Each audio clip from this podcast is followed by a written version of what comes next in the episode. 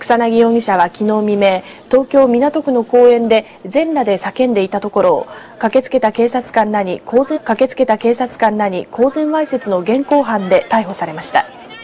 警視庁によりますと草薙容疑者は港区赤坂の居酒屋で飲み始め日付が変わった午前1時ごろに2軒目の店に移動。その1時間後の午前2時ごろに歩いて現場の公園に向かったということです。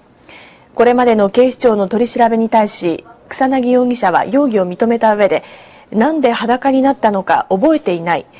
公園にどう来たかも覚えていないと供述しているということです。一方草薙容疑者が所属するジャニーズ事務所は昨日午後8時過ぎにコメントを発表し草薙容疑者の今後の活動について当面自粛することを明らかにしました。また事件を起こした理由については何かの気分ないし表紙でやったのだろうとしています。